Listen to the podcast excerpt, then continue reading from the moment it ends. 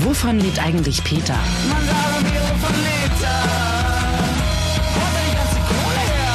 Eine Stunde Zukunftsmusik auf Flux FM. Präsentiert vom Music Board Berlin. Wovon lebt eigentlich Peter heißt die Sendung, in der wir versuchen, einfach mal äh, Musikern beziehungsweise ja ganzen Bands eine Plattform zu geben, eine Hilfestellung zu bieten. Und äh, heute bei uns zu Gast ist Andreas Schwarz. Er steckt hinter dem Portal Gig mit.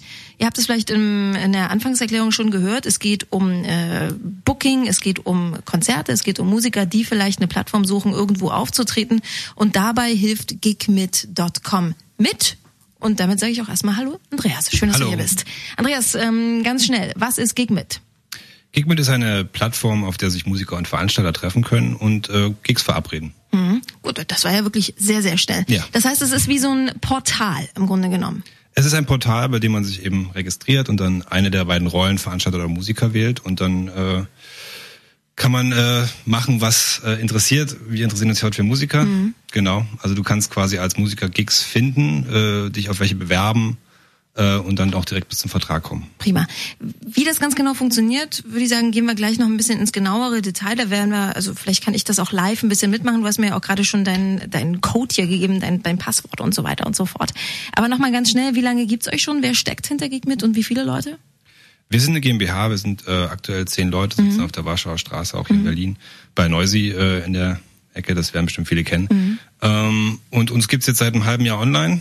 Ja, und wir werden jetzt äh, tatsächlich im August schon äh, wahrscheinlich den Beta-Status dann langsam ad acta legen, also Ah, mit dem nächsten großen Update auch äh, erwachsen werden. Ja.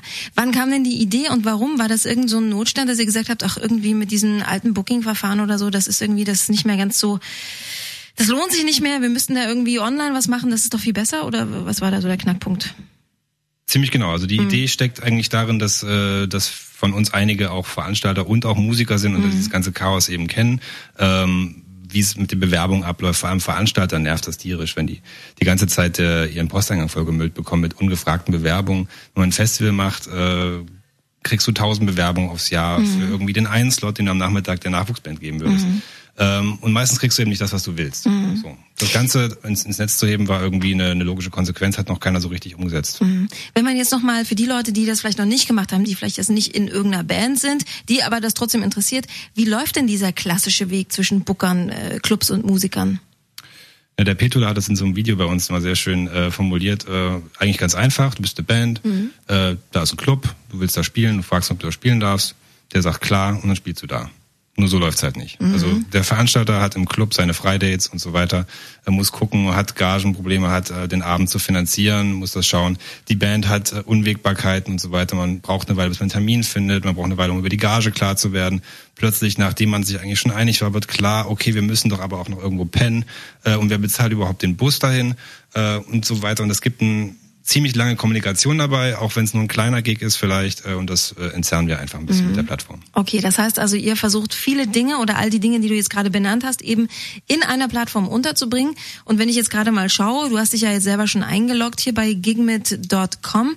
Ähm, man loggt sich ein und dann hat man im Grunde genommen eine Seite und oben äh, verschiedene Stichworte, wie zum Beispiel Gigs finden oder Anfragen, Bewerbungen, meine Gigs, meine Microsite. Fangen wir mal mit meinem Microsite an. Äh, was ist das? Ja, wenn du dir ein Profil machst bei Gigmit als Musiker, dann hast du eben diese sogenannte Microsite.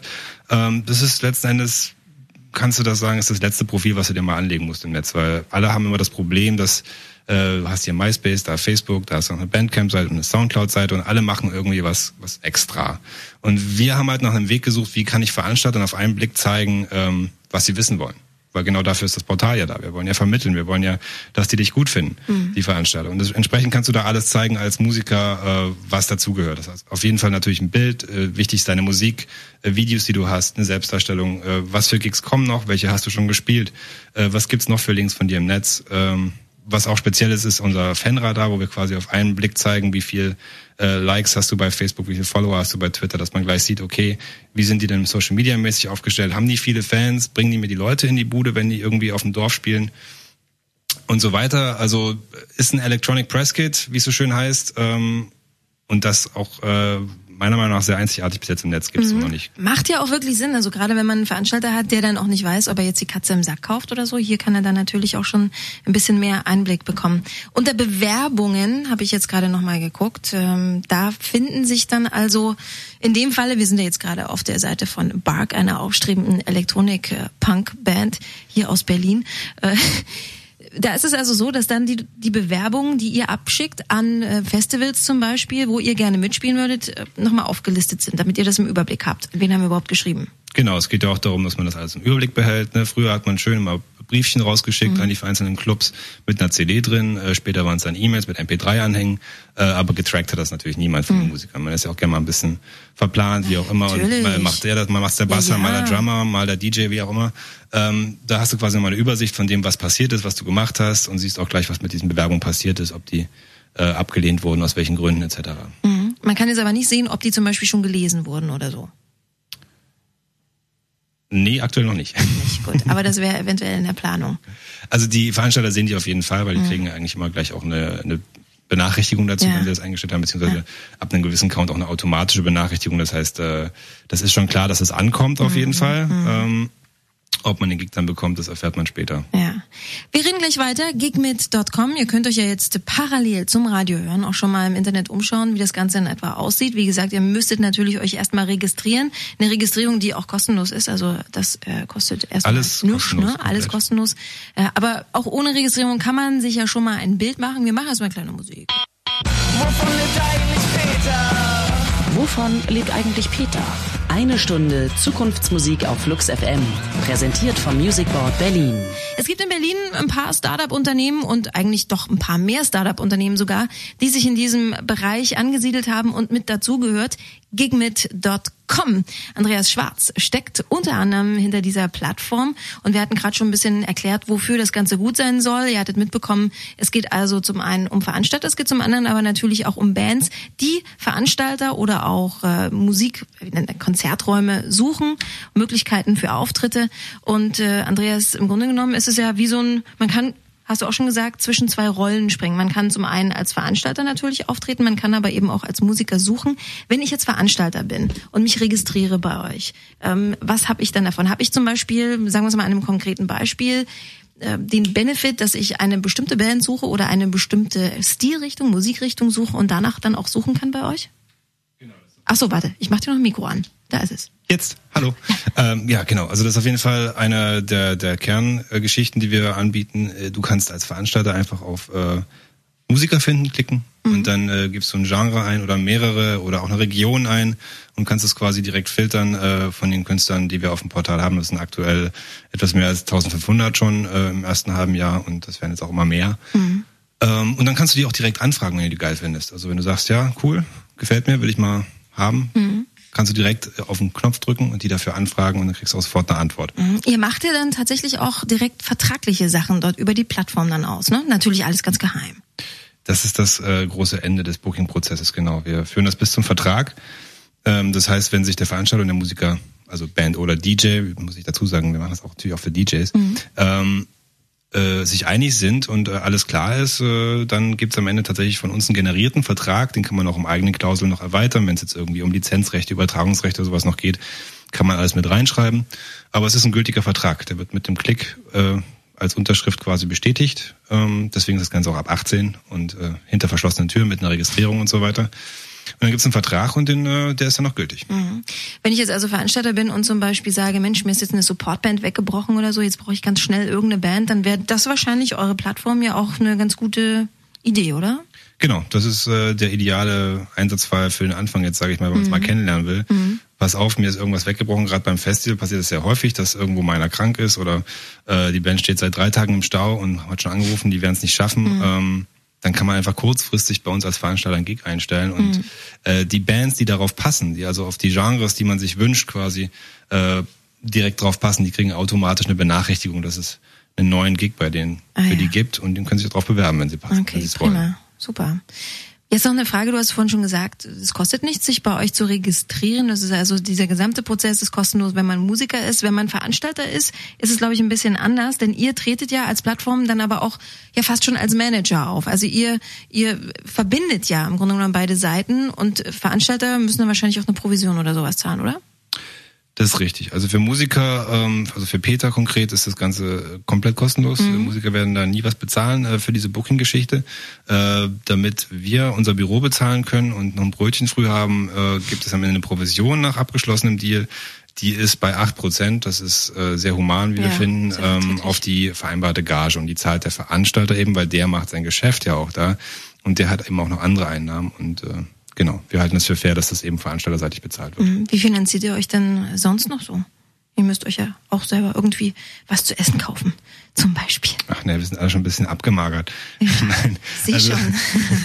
das, äh, Gigmit äh, läuft los. Äh, wir haben jeden Tag eigentlich jetzt neue Gigs drin. Das heißt, es kommen jetzt auch die ersten Provisionen rein. Natürlich muss man als Startup eine ganze Weile erstmal ein bisschen in Vorleistung gehen. Dafür haben wir ein paar Investoren gefunden, auch äh, eine Förderung bekommen vom Land Berlin ja, genau mhm. wie diese Sendung ja hier auch. Mhm. Ähm, genau, aber wir sind guter Dinge, dass wir die Booking-Welt bald revolutioniert haben. Mhm. Es macht auf alle Fälle Sinn, so eine Plattform, muss ich sagen. Das ist wirklich eine schöne Austauschfläche und es vereinfacht eben auch viele Wege. Das ist ja auch der Sinn und Zweck dahinter. Ähm, Gibt es so typische Anfängerfehler, vor denen man noch warnen kann? Bei uns auf der Seite? Mhm, also, auf jeden Fall. Ja, wie ja, ja. zum Beispiel?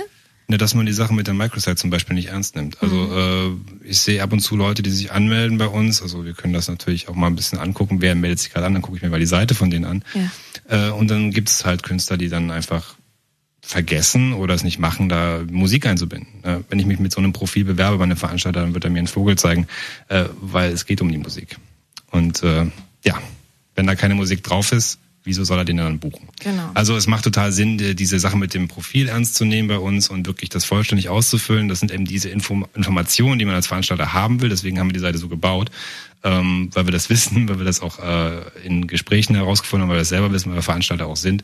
Äh, entsprechend äh, macht Sinn, das komplett auszufüllen damit man sich ein Bild davon machen kann. Mhm. Also nicht nur das Bild, das Bild ist wichtig von der Band, von der Band Bark zum Beispiel, ähm, sondern eben auch ein bisschen Musik. Du hast schon erwähnt, den Fanradar gibt es also, man sieht dann, wie populär das Ganze schon ist, die Gründung, Herkunft und eine kleine Biografie zum Beispiel ja auch noch, macht Sinn. Prima. Noch irgendwas vergessen? Sollten wir noch irgendwas erwähnen, Andreas? Noch irgendwas auf dem Herzen, was du unbedingt schon immer mal loswerden wolltest? Jetzt nee, ich bin gerade wunschlos glücklich. Also, ein Glas Wasser klar. hier, alles super. Gegenwind.com, das ist die Seite. Guckt euch an im Internet. Also ich persönlich finde es sehr, sehr schön, finde es auch wirklich sinnvoll, diese ganze Geschichte. Und wir drücken euch die Daumen, dass ihr äh, dann in Zukunft euch vielleicht auch mal ein bisschen, ein bisschen mehr was essen könnt, damit ihr wieder ein bisschen Speck auf die Rippen bekommt. Ja? Okay. Dankeschön erstmal fürs äh, Herkommen, fürs Hiersein. Gegenwind.com, schlagt mal nach, guckt mal nach. Hier ist Musik von Milky Chance. Der Peter der Woche. Hallo, ich bin Smoothie Hannes Hafenklang von den Sailing Conductors.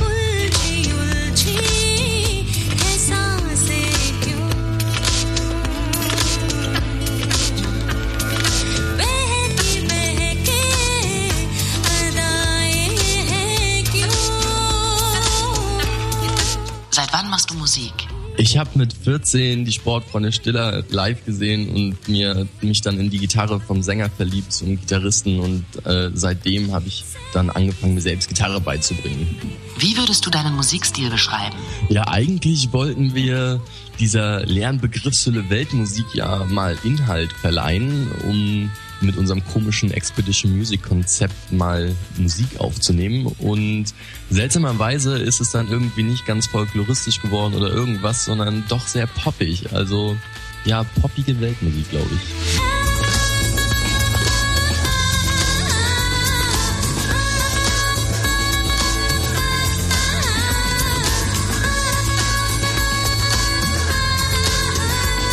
Kannst du von deiner Musik leben?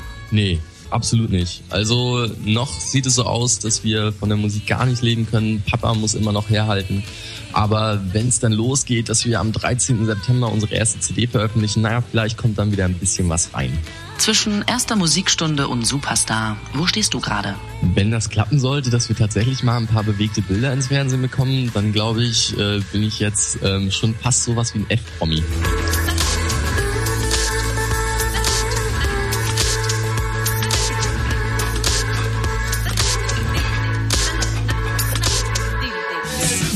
Lebt eigentlich Peter? Heißt diese Stunde Musik hier bei uns, beziehungsweise gibt es natürlich dann auch ein wenig Wortgehalt. Eine Sendung äh, präsentiert vom Music Board Berlin oder auch Berlin, wie manche ja sagen. Und äh, apropos It's Too Bad von The Jam, was wir gerade gehört haben, damit sind wir auch gleich beim Thema, denn es geht um die Künstlersozialkasse. Für viele Freiberufler mit künstlerischen Berufen ja überlebenswichtig, weil die Künstlersozialkasse die Hälfte der Beträge für Krankenpflege und Sozialversicherung übernimmt. Das wisst ihr sicherlich, wenn ihr vielleicht sogar selber auch mit dabei seid, mit drinne steckt.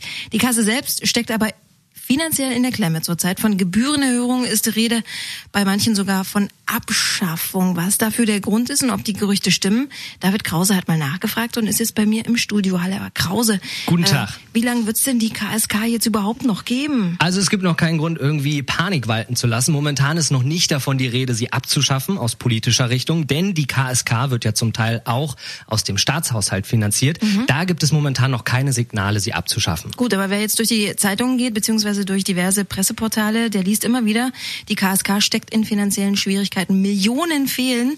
Was genau ist denn die Problematik? Das ist jetzt ein bisschen äh, kompliziert zu erklären. Das ist recht komplex. Die KSK finanziert sich eben aus Mitteln der Regierung und Firmen, die Freiberufler mit künstlerischen Berufen beschäftigen. Die müssen dann 4,1 Prozent auf das Honorar entrichten.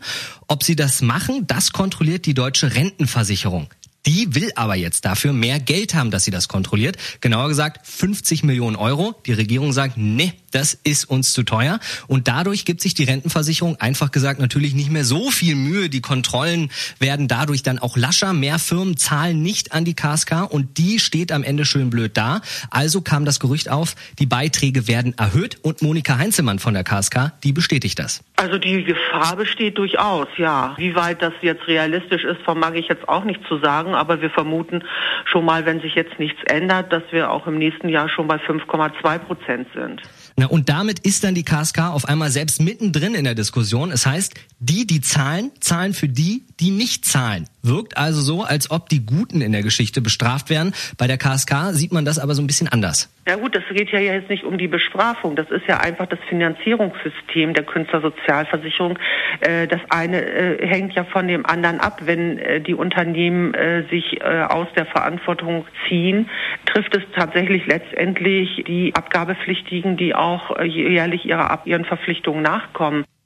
Also zahlen die einen nicht, müssen die anderen eben mehr zahlen. Wie, wie soll das jetzt weitergehen?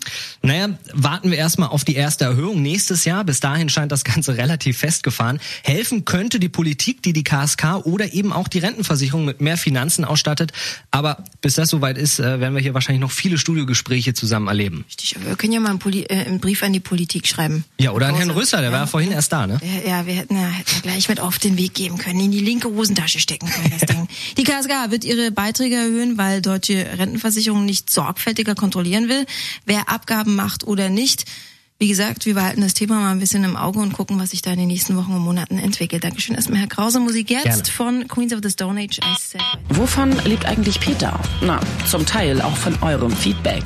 Wenn ihr euer Projekt vorstellen möchtet oder Fragen und Anregungen zur Sendung habt, schreibt eine Mail an peter.fluxfm.de. Wovon lebt eigentlich Peter?